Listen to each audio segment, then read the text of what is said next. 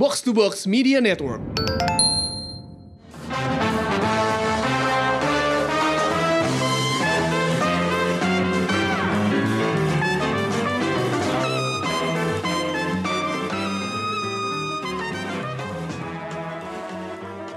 Yo, selamat datang di Showbox Podcast dengan gue Lisa. Dan gue Amy. Kali ini kita bakal ngebahas Lupang. Ini eh eh bener nggak gue Amy ngomongnya? Iya benar benar benar. Ngomongnya emang harus kayak gitu, Atau lupa. yang agak-agak Eropa tuh gue selalu nanya Amy. Soalnya dia pernah tinggal di Eropa. Kalau gue nggak pernah. Jadi kayak bener gak ya? Kalau gue kan dengerinnya itu gue pakai gue jadi antara Inggris sama antara Prancis audionya. Jadi gue ganti-ganti Oh. gitu. Gitu. Oke, jadi Lupang ini eh, limited series eh bukan ya, mini series gitu ya karena cuma 5 episode yang baru aja tayang di Netflix ya awal Ya. tahun ini. Kayaknya baru tanggal 8-an gitu ya. Dia tuh tayang tuh baru minggu lalu. Baru minggu lalu banget. Ya, jadi eh, udah gitu cuma 5 episode. Jadi we like ya buat yang pendek-pendek tuh cepet kita gitu nge-reviewnya. Tapi Oh. kalau udah lebih dari 5, udah se- 8, 10 wah itu lumayan tuh waktu waktu nontonnya bisa berhari-hari gitu kan. Eh, Oke, sebelum kita bahas soal Lupang, kita dengerin Imaginez, vous héritez d'un trésor. Moi, c'est ce qui m'est arrivé. Quand j'étais petit, j'ai hérité d'une fortune. Un beau jour, quelqu'un est entré dans ma vie et m'a légué tout ce qu'il avait. Des richesses incroyables, des ressources inépuisables et plusieurs vies pour en profiter.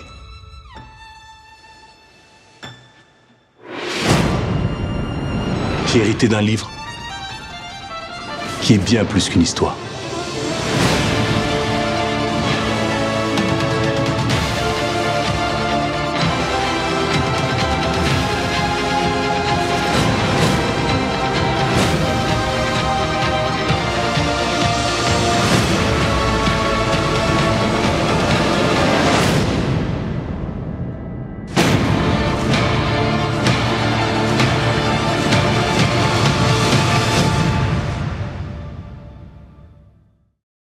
Nah, ini pertama mungkin kita bahas tentang spoiler dulu ya. Jadi eh ini tuh diperankan oleh Omar Sy sebag berperan sebagai anak dari Babakar, bener nggak?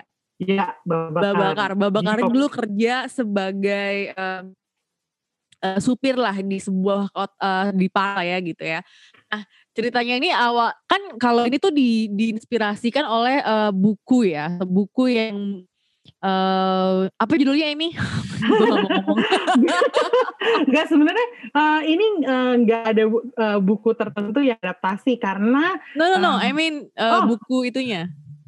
Bukunya gue malah nggak tahu kalau ini diadaptasi dari buku yang Oh, mana. Enggak, buku yang Lupang itu judulnya. Jadi tuh ada sebuah buku literasi yang terkenal eh, yang menjadi inspirasi si karakternya Omar Sy ini eh, di series ini gitu. Jadi Iya iya yang Eh, dibuat oleh eh, Leblanc kan, Ma- Maurice Leblanc. itulah gue Ah. nggak mau ngomong, gue nggak bisa nyebutnya gitu.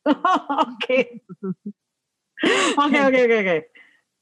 Iya gitu. Jadi eh, jadi ceritanya tentang seorang pencuri yang handal gitu ya, yang berhasil mencuri barang berharga dari museum di Prancis gitu. Nah, eh, saking eh, apa sih lihainya pencuri ini tuh disebut gentleman apa ya ini? Gentleman thief. Gentleman thief gitu kan. Jadi dia tuh bisa berperan jadi siapa aja. Eh, dan itu buku series yang terkenal. Jadi memang dibaca banyak orang dan orang-orang tuh tahu gitu ceritanya ya kan. Hmm. Nah, terus si eh, Omar Sy ini berperan sebagai Asan Diop, Asan Diop dan dia tuh berusaha membuktikan sesuatu nih dengan eh, dal- dalam suatu kasus gitu ya, dengan mencuri eh, kalung yang mahal banget yang lagi dilelang di eh, di Museum Louvre gitu. Hmm. Nah ternyata pencurian ini ada ada ada maksudnya gitu kan ada maksudnya dan itulah maksudnya itu yang eh, dijabarin selama lima episode ini gitu. Jadi ketika nonton ini gue tuh kayak wah ini ada Sherlock Holmes-nya. eh, wah ini ada Luthernya Iya.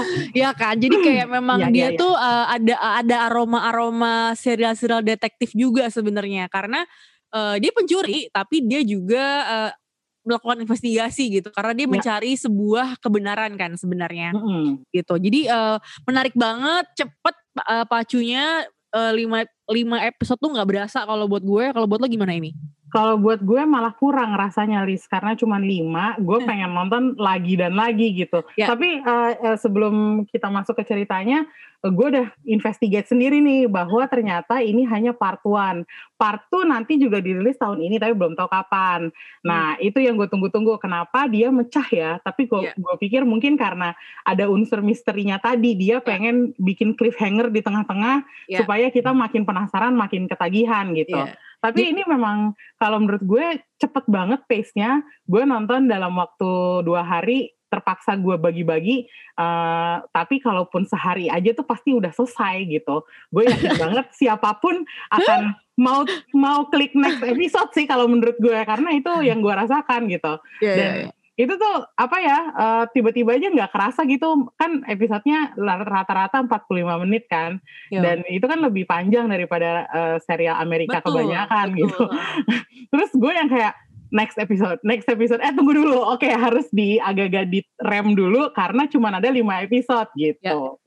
Oke, bener sih. Gue juga nonton ini tuh nggak berasa banget. Jadi emang sangat enjoyable. Ceritanya tuh sama sekali nggak dragging. Itu dia yang menurut gue eh, poin pentingnya ya. Eh, Mm-mm. karena gue tuh udah sering banget nonton series yang eh, tengah-tengahnya tuh bikin ngantuk. Yang akhirnya gue nggak jadi males nonton kayak gitu kan. Ya.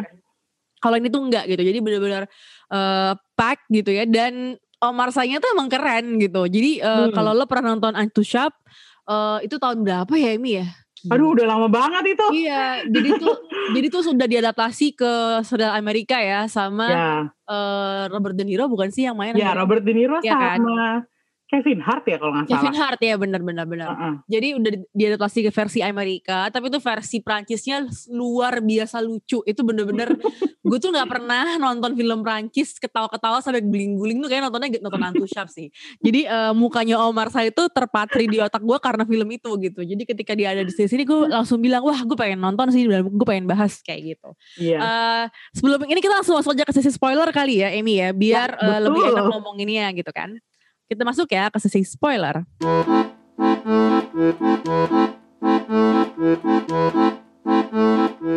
Nah, ketika gue nonton film ini, menurut gue eh, identitasnya si eh, Asan Diop ini sebagai imigran dari Senegal Hmm. Eh, itu itu salah satu daging dalam ceritanya karena eh, itu sebenarnya dia itu bisa invisible karena itu gitu jadi kalau lo lihat eh, kalau misalnya lo mau ngomongin eh, orang-orang yang pengalaman orang yang berkulit hitam ya mungkin di negara-negara di Eropa kayak misalnya di Prancis kayak gitu memang mereka itu cenderung eh, terpinggirkan gitu kan mereka itu eh, cenderung eh, biasanya tuh orang-orang yang di, nggak dianggap lah bahkan gitu. Jadi lo ada dan nggak ada tuh ya orang nganggapnya lalu aja gitu kan. Makanya mereka tuh eh, di situ tuh memang apa ya ada itu itu sebenarnya ada di mana-mana ceritanya. Cuman kalau di spesifik di Prancisnya tuh memang kalau yang gue lihat tuh seperti itu gitu. Mm-mm. Jadi eh, ketika dia berhasil masuk keluar eh, gedung sebagai orang yang identitasnya beda-beda dan orang sama sekali nggak ngeh itu sangat menggambarkan eh, betapa invisible-nya orang-orang yang berkulit hitam sebenarnya Iya, itu. gitu itu yang itu yang gue itu yang gue perhatiin sih jadi eh, wah ini tuh sebenarnya sebuah komentari yang menarik banget Iya. pun kalau lu nyadar dia mencurigakan gitu ya kayak enggak deh lo coba gue cek dulu ID lo nah itu lang lo dia justru bisa menggunakan kartu ras sebagai kayak lo rasis sama gue Iya. lo mau ngecek ID gue gitu jadi itu menarik banget sebagai sebuah komentari Eh, jadi nonton Lupang itu menurut gue selain lo menikmati aksi-aksi dia menyamar terus dia eh, ber ini ya ber, bertaktis gitu ya Hmm. bertak ngeluarin taktiknya gitu supaya dia eh, one or two steps ahead dari orang-orang yang di sekitarnya dia gitu tapi itu juga sebenarnya sosial komentarnya menurut gue kuat banget sih untuk Ya. di sini kalau menurut lo bagian mana yang paling menarik dari Lupang ini Kalau menurut gue eh, ini sebenarnya ada eh, unsur apa ya? Jadi kita melihat eh, kalau misalnya Lupang yang kita tahu dari novel-novelnya atau mungkin dari anime Jepangnya lah yang judulnya Lupang juga gitu, Lupang the Third. eh, itu eh, ini kan lebih banyak menyorot bagaimana cara dia mencuri gitu dan me- menyorot bagaimana hebatnya dia sebagai seorang eh, mastermind dari heist gitu. Tapi yang menarik di sini adalah tiba-tiba di sini diceritakan dia berkeluarga. Kalau menurut gue bagian keluarganya itu itu ternyata lumayan apa ya lumayan menarik uh, karena pertama dia interracial couple sama uh, pacarnya apa istrinya gitu kan yeah. yang namanya Ellen terus udah gitu anaknya pun jadi mixed race terus hmm. uh, yang gue suka lagi adalah uh, semakin dari episode pertama tuh dia digambarkan sebagai wah pinter banget nih orang. Ini orang jago banget. Tapi makin ke belakang kita lama-lama makin lihat sisi uh, humannya dia gitu. Sisi uh, seorang pria yang berkeluarga yang harus membagi waktu antara pekerjaan sama keluarganya yang dibayangi sama uh, hantu bapaknya gitu. Dan ya. itu tuh akhirnya bikin dia uh, justru bukan melemah ya, tapi semakin vulnerable gitu. Hmm. Dan itu buat gue menarik banget karena kadang kadang-kadang kan kalau misalnya kita apa namanya nonton film Amerika seperti Ocean's Eleven lah ya, misalnya hmm. gitu. Itu tuh diceritainnya kan pertama-tama diceritain bahwa mereka tuh belum sepinter itu, terus lama-lama jadi pinter, terus akhirnya mereka berhasil pull off a big heist. Nah hmm. malah di sini itu kebalikannya kalau menurut gue. Jadi dia pull off a big heist, terus lama-lama dia makin direcokin sama urusan-urusan yang yang yang ada di seputar kehidupannya gitu. Uh, salah satunya adalah hubungan dengan anaknya, hubungan dengan istrinya, terus hubungan sama orang-orang dari masa lalu yang terkait sama bapaknya. Jadi kalau menurut gue ini uh, tadinya gue mikir serial Lupang, ah ini pasti uh, bakalan banyak uh, adegan-adegan clever yang nunjukin heistnya tuh dibikin kayak apa. Tapi ternyata nggak kayak gitu dan ini cukup surprising buat gue. Dan hmm. yang seperti lo bilang tadi, uh, apa uh, ini memang menunjukkan semacam apa ya kondisi sosial di Prancis saat ini di mana ya. ada rasisme. Tapi uh, itu suguhan porsi itunya kalau menurut gue subtle banget jadi hmm. nggak hmm. di kita tuh nggak nggak ngerasa kayak dicekokin gitu loh Betul. Uh, jadi hanya sedikit-sedikit ya. Salah satunya adalah adegan ya. di mana tadi si siapa namanya si um, Asan Diop ini uh, diminta ID-nya, tapi terus dia kayak apa? Hah? Ngapain lo ngeliat tadi gue lo rasis gitu? Maksudnya itu kan spontan aja gitu, nggak ya. kelihatan seperti di apa ya? Itu jadiin social commentary gitu. Ada juga satu adegan yang kalau menurut gue lumayan lumayan rancu nih sebenarnya Uh, gimana, jadi gimana? Ya ini yang dia uh, para polisi ini kan udah pernah ketemu nih sama dia, disuruh hmm. nge-describe dia ke sketch artist, hasilnya beda-beda loh. itu gue nggak ngerti untuk nunjukin betapa jagonya dia nyamar atau uh, semacam komentari terhadap itu loh teori bahwa kalau orang dari satu etnis ke uh, mendeskripsikan orang dari etnis lain itu belum tentu belum tentu akurat gitu. Hmm. Jadi kalau menurut gue ini apa ya? Uh, justru malah bukan heistnya yang menarik kalau buat gue, tapi hmm. ya itu semua semua di sekelilingnya itu di sekelilingnya si Asan Diop ini gitu. Hmm, oke oke oke.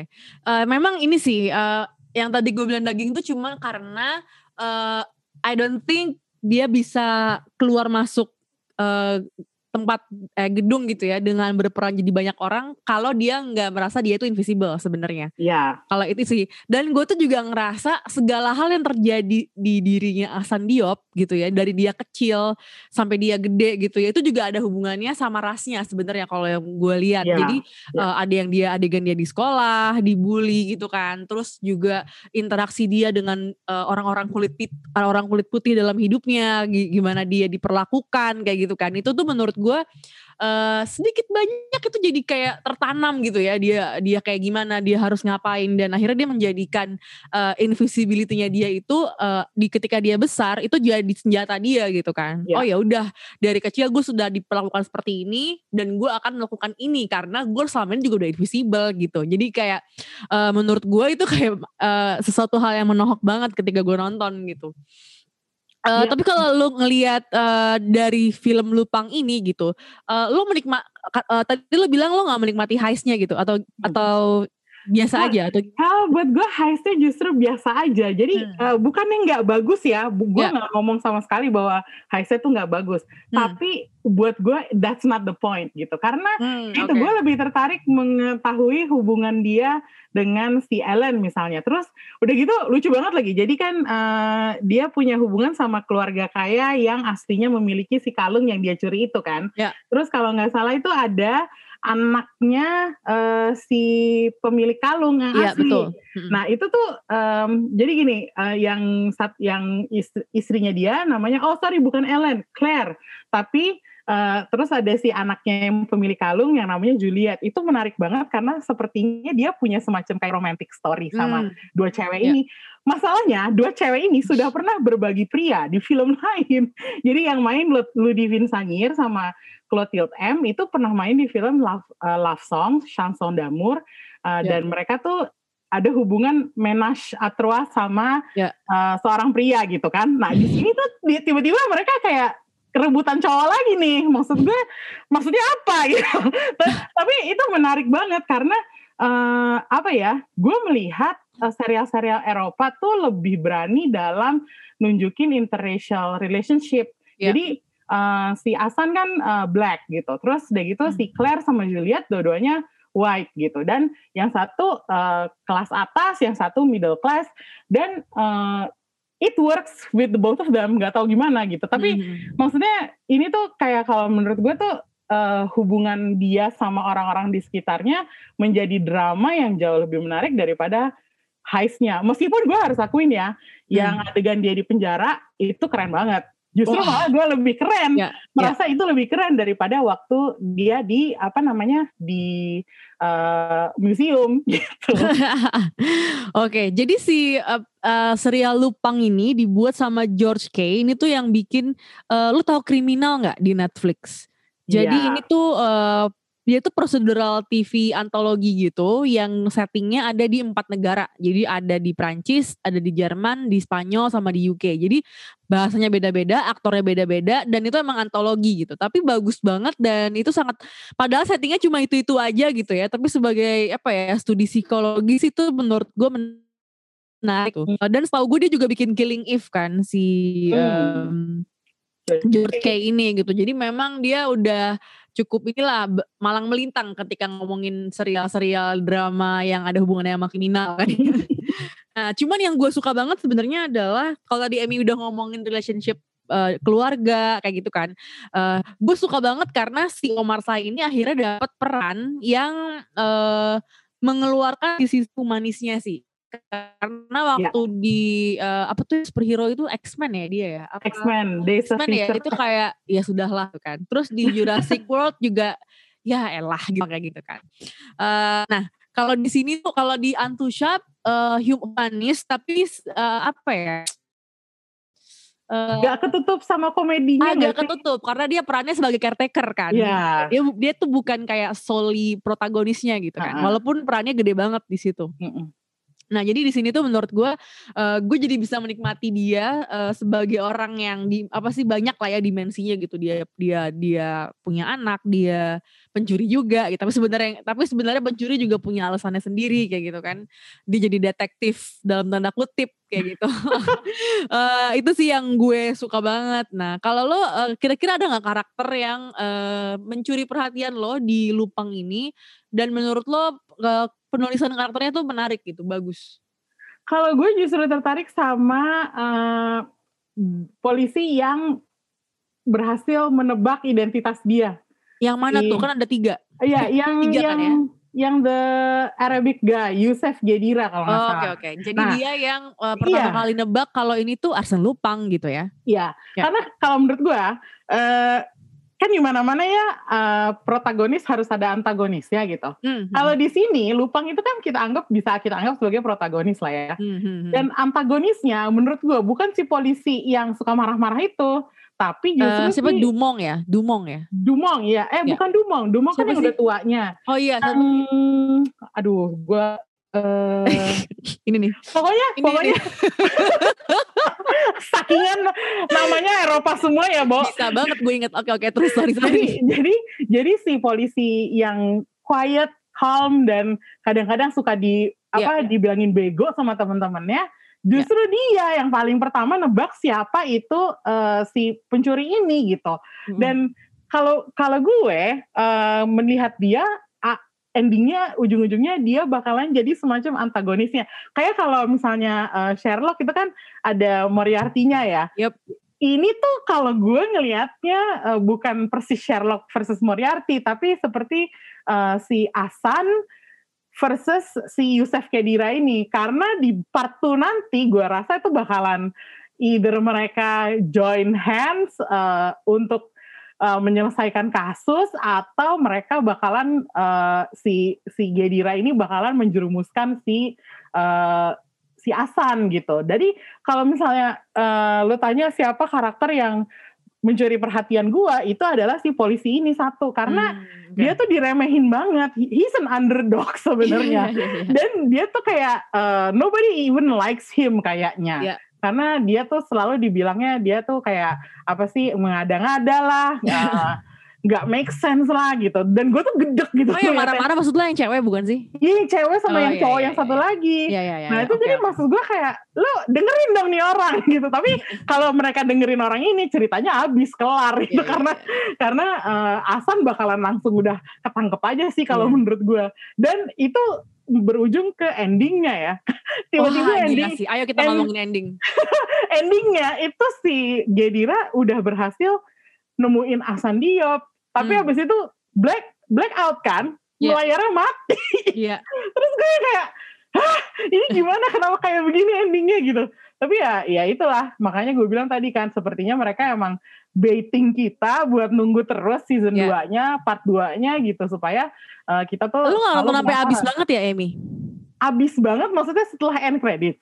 Iya, jadi enggak enggak enggak. Jadi setelah ada adegan blackout itu, Hah? itu itu kan ada kayak Omar Say gitu kan. Ah, Eh, ada kayak kreditnya nongol. Nah, Ah. setelah itu ada bacaannya gini, eh part one, it's official, the next part is coming.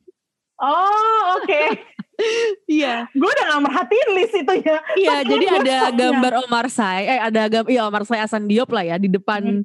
lagi nggak lihat kalung eh kotak yang supposedly tempat exhibition kalungnya itu. Ah, Nah, terus eh, ada ada ada judulnya tuh Lupang eh, Netflix series gitu kan. It's official another part is coming gitu. Jadi Oh. sebel banget gue ketika lihat itu gue yang kayak gue kayak gue udah Wow. saking shocknya gitu sama yang endingnya Oke, itu. oke. Mana terus udah gitu ya kita eh, ini karena sesi spoiler ya, jadi gue Iya, iya. eh, kasih tahu aja bahwa anaknya dia diculik. Terus Hmm. gue kayak anaknya diculik, dia udah ketangkep sama polisi, belum ketangkep sih, tapi udah ketahuan identitasnya udah terkuak gitu. Iya. Gue langsung pusing gue langsung Iya, makanya. mana partunya? Pinter banget buat jadi cliffhanger. Itu kalau misalnya di series eh, satu series yang isinya 10, ya itu emang di episode 5 pasti yang kayak gitu. Iya, Jadi kayak semacam apa ya tengah-tengah jadi kayak shock terapi gitu kan buat yang nonton supaya dia mau lanjut ke eh, lima episode berikutnya kayak gitu kan. iya. Jadi emang pas banget sih penempatan itu sebagai dan itu di, yang mereka mikir ya udah rilis aja dulu 5 gitu kan. Jadi menurut gue Netflix banget. lagi eh, dia kan eh, kalau kemarin HBO tuh lagi eksperimen menurut gue dengan ngerilis yang flight attendant itu kan dia rilisnya tiga episode, dua, Hmm. dua, terus satu kan. Jadi kayak Hmm. emang lagi mungkin lagi eksperimen gitu. Kira-kira gimana caranya narik perhatian penonton. Nah kalau ini mungkin dia mau eksperimen lima sekaligus, nanti rilis lagi lima lagi gitu. Jadi kayak lihat aja nih gimana reaksi penonton kayak gitu kan. Jadi bagus juga sih. Gue jadi ngerasa ada sesuatu yang baru gitu di, di, di tengah dunia-dunia streaming ini gitu. Ya mungkin bagus ya, tapi sebagai penonton gue kayak agak tertohok aja. dengan blackout ya. Oke, jadi eh, gini kalau menurut gua posisinya si eh, Lupang ini adalah memang Netflix ini pasarnya emang beda dibanding eh, streaming-streaming yang lain. Kalau Disney Plus udah jelas dia eh, film-film Disney gitu kan ya, eh, Pixar, Star Wars, eh, Marvel gitu. Ya. Dan mungkin ada film-film studio juga gitu yang emang eh, udah tau lah lo yang family friendly, eh, mungkin fantasi kayak gitu-gitu kan. Mu- kalau HBO mungkin akan lebih ke drama gitu ya, dia akan lebih eh, kuatnya tuh di apa cerita-cerita yang mature gitu, yang emang eh, emang kayaknya agak-agak butuh energi gitu ya lo untuk ngikutin itu gitu. Cuman emang pasti seru. Nah kalau Netflix menurut gue dia udah ketemu ceruknya nih Amy. Dia tuh emang spesialisasinya di series-series yang emang di uh, region-region luar. Oh, Jadi iya, kalau iya, gue iya, perhatiin bisa, ya, dia tuh kan dia kan baru ngeluarin tuh kalau yang dari yang dari Asia tuh ada Sweet Home, Mm-mm. eh, juga ada kalau film tuh ada The Call gitu kan. Jadi emang eh, menurut gue itu udah bagus dari Asianya. Eh, terus eh, di Spanyol, eh maksud dari negara Spanyol tuh dia ada Money Heist gitu kan. Dan itu eh, ada Elite gitu, yang siri-siri Spanyol yang menurut gue emang populer banget di Netflix. Eh, dan lu bayangin aja kalau lu populer di Netflix lo populer di banyak negara gitu kan. Iya. Karena eh, itu nggak ketebak tuh kan dia nggak pernah rilis eh, yang nonton Money Heist di Indonesia berapa gitu kan enggak. Iya. Jadi cuma Money. Heist terus dia eh, oh lagi top top listnya eh, di Netflix minggu ini gitu. Jadi eh, menurut gua kekuatannya tuh di situ sih. Karena eh, konten-konten region kayak gini nih ada yang dari Spa, ada yang bahasa Spanyol, ada yang bahasa Korea gitu kan. Itu tuh eh, jarang banget eh, keambil sebenarnya dan sebenarnya susah banget buat populer kan karena Ya. ya dari bahasanya aja udah beda, aktornya aja mungkin lo nggak kenal, tapi for some reason I think Netflix is nailing this gitu ya. Kalau yang si Lupang ini ya Prancis gitu kan. Jadi kayak menurut gue eh, seru banget nih sebenarnya. eh, jadi kita dapat alternatif tontonan tuh macem-macem gitu Ya. sih. Gue nggak tahu apa kalau merasakan itu atau enggak atau Kalau gue sih ngerasain- lain. Kalau gue merasakan banget karena Hmm. eh, karena jujur aja gue pertama kali tertarik Netflix itu adalah untuk nonton serial-serial Korea yang Hmm. tadinya gini eh, kan gue tadinya langganan View juga kan Iya. itu penuh dengan Korea eh, Iya. apa namanya serial-serial drama Korea gitu. Hmm. Nah tapi terus gue merasa kurang karena cuman Korea aja gitu. Hmm. Interest gue lebih besar daripada hanya K-drama. Iya. Akhirnya gue ngikutin eh, adik gue. Eh, dia udah lama banget tuh langganan Netflix. Terus udah gitu eh, kadang-kadang share account. Tapi eh, kan gue tergantung sama dia. Kalau misalnya dia lagi nonton ya gue nggak bisa nonton Hmm. eh, punya eh, punya dia kan. Terus Hmm. akhirnya gue bikin sendiri. Setelah gue bikin, gue baru menyadari bahwa what ini tuh ada film India, ini tuh ada serial drama uh, Chinese, ini tuh ada uh, serial drama UK, Ya. uh, apa uh, Eropa, Italia. Skandinavia sih yang lo suka banget Iya, kan. Yang iya. gue tahu Terus- nih kalau ada Skandinavia langsung nyalek, Emi Emi ada ini loh. gitu. Terus udah gitu, uh, gue sebenarnya tahun lalu, uh, akhir tahun lalu sekitar bulan uh, Oktober November, itu tuh gue nonton serial Belgia yang mana uh, namanya Unit 42 dan itu gue suka banget ternyata. Unit 42. Ya, Unit Oke. 42. Itu Hmm. serial polisi, polisi cyber. Jadi Hmm. mereka ngurusin kasus-kasus cybercrime kan. Hmm. Dan itu kalau menurut gua itu refreshing banget. Ya. Dari yang gua hanya nonton serial-serial Amerika detektif-detektifan, tiba-tiba gue dapet detektif Belgia dan bahasanya bahasa Prancis gitu kan. Ya. Wah, gue sih senang banget sih, Liz. Ya. Terus Mm-mm. tiba-tiba karena mungkin karena gue udah nontonin serial seperti Unit 42, biasa kan Netflix algoritma jalan nih. Iya. Terus gue dikasih disodorin dan eh, untuk eh, coming soon-nya tiba-tiba ada lupang. Gue langsung kayak fix, gue langsung to watch list. Hmm. gue langsung eh, langsung masukin itu ke my list gitu. Dan terus Hmm. eh, kalau gue apa namanya eh, dig deeper itu memang ternyata serial dari negara-negara ya dari Polandia lah, dari Hmm, Jerman lah, itu tuh ada gitu. Sementara kalau gue menurut gue Netflix itu jagonya gini, dia ngajak kerjasama production house lokal, sepertinya gitu ya, nggak seperti HBO yang eh, selama ini yang ditampilkan di HBO kan dia punya HBO Nordic, HBO Asia, HBO eh, regional gitu. Hmm. Tapi ya udah harus produksi HBO, produksi original HBO. Ya. Capek nggak sih? Kalau gue sih Hmm. capek ya. Eh, ngeluarin budgetnya juga harus berapa gitu. Iya. Eh, Meskipun gue cukup bangga waktu itu dengar berita eh, Half World ditayangin di Amerika gitu. Tapi ya HBO HBO juga gitu. Iya. Sementara kan kalau Netflix sepertinya dia eh, mengcurate apa eh, me- Hmm. apa sumbernya tuh beli dari gitu ya. iya beli gitu. Hmm. Kan kalau menurut gue in the long run sepertinya ini tuh cukup sustainable karena eh, dia nggak harus keluarin budget banyak-banyak gitu. Mungkin dia hanya separohnya eh, atau misalnya 25% gitu. Yep. Terus sisanya di cover sama TV lokalnya gitu. Kalau menurut gue is it's actually a good idea sih to run it that way. Jadinya kat- Yep. katalognya juga makin banyak gitu kan Iya betul. sebagus-bagusnya em, drama-drama buatan HBO, uh, kan kelas ya kalau drama HBO tuh mereka tuh pasti ada kayak uh, nilai jualnya tuh dari illustratornya yang main atau di belakang uh, screenwriter yang top banget gitu. Tapi kalau menurut gue itu agak melelahkan karena ya lu harus produksi HBO sendiri gitu dan yeah. uh, harus apa ada tempelan HBO original production. Kalau mm -hmm. gue sih uh, gue nggak apa-apa kok nggak nonton yang produksi bukan punyanya Netflix asal ya ketahuan kan di apa namanya diambil toh juga ada ada audiensnya gitu. Kalau hmm. menurut gue lebih broad sih ininya katalognya Netflix dan untuk yang kalau lo suka sama tiba-tiba ah gue pengen nonton drama Jerman ah ya udah buka aja tuh dark gitu. Iya iya iya. Ya bener sih. Itu jadi uh, menurut gue dengan uh, adanya Lupang ini gue tuh gue jadi inget gitu ya. Iya ya gue tuh jadi suka banget yang tadi gue bilang nonton nontonin series dari negara-negara lain yang gue nggak sangka gue bakal dapat aksesnya gitu. Dan itu yang kayaknya nggak uh, atau belum kali ya belum gue iya, dapetin ya, dari belum. streaming yang lain. Karena memang kalau um, uh, eh, HBO ya dia very ya ini kan ya Amerika banget atau mungkin Asia banget sesuai dengan hmm. region yang uh, gue langganan kayak gitu kan. Uh, kalau misalnya Disney ya sangat Amerika justru karena memang produksinya produksi sana semua. yeah. Jadi kadang kadang-kadang capek banget tuh untuk nontonin yang sesuatu yang aduh ini pasti nanti jalan ceritanya begini deh ke A hmm. ke B hmm. gitu kan. Yeah, Kalau yeah, lo dari yeah. negara yang jarang lo tonton, lo akan lebih akan akan lebih susah ketebak lah gitu dan uh, for some reason itu refreshing kan. Jadi lo nggak nggak uh, nggak dikasih formula yang itu itu aja. Uh, itu sih ya pembahasan kita soal Lupang. Uh, yeah Uh, tonton aja di Netflix cuma 5 episode kelar lalu weekend nih hari Sabtu Minggu uh, langsung nonton dan kita next bakal ngebahas WandaVision jadi uh, kita bakal collab nih dengan podcast Komrik Mania.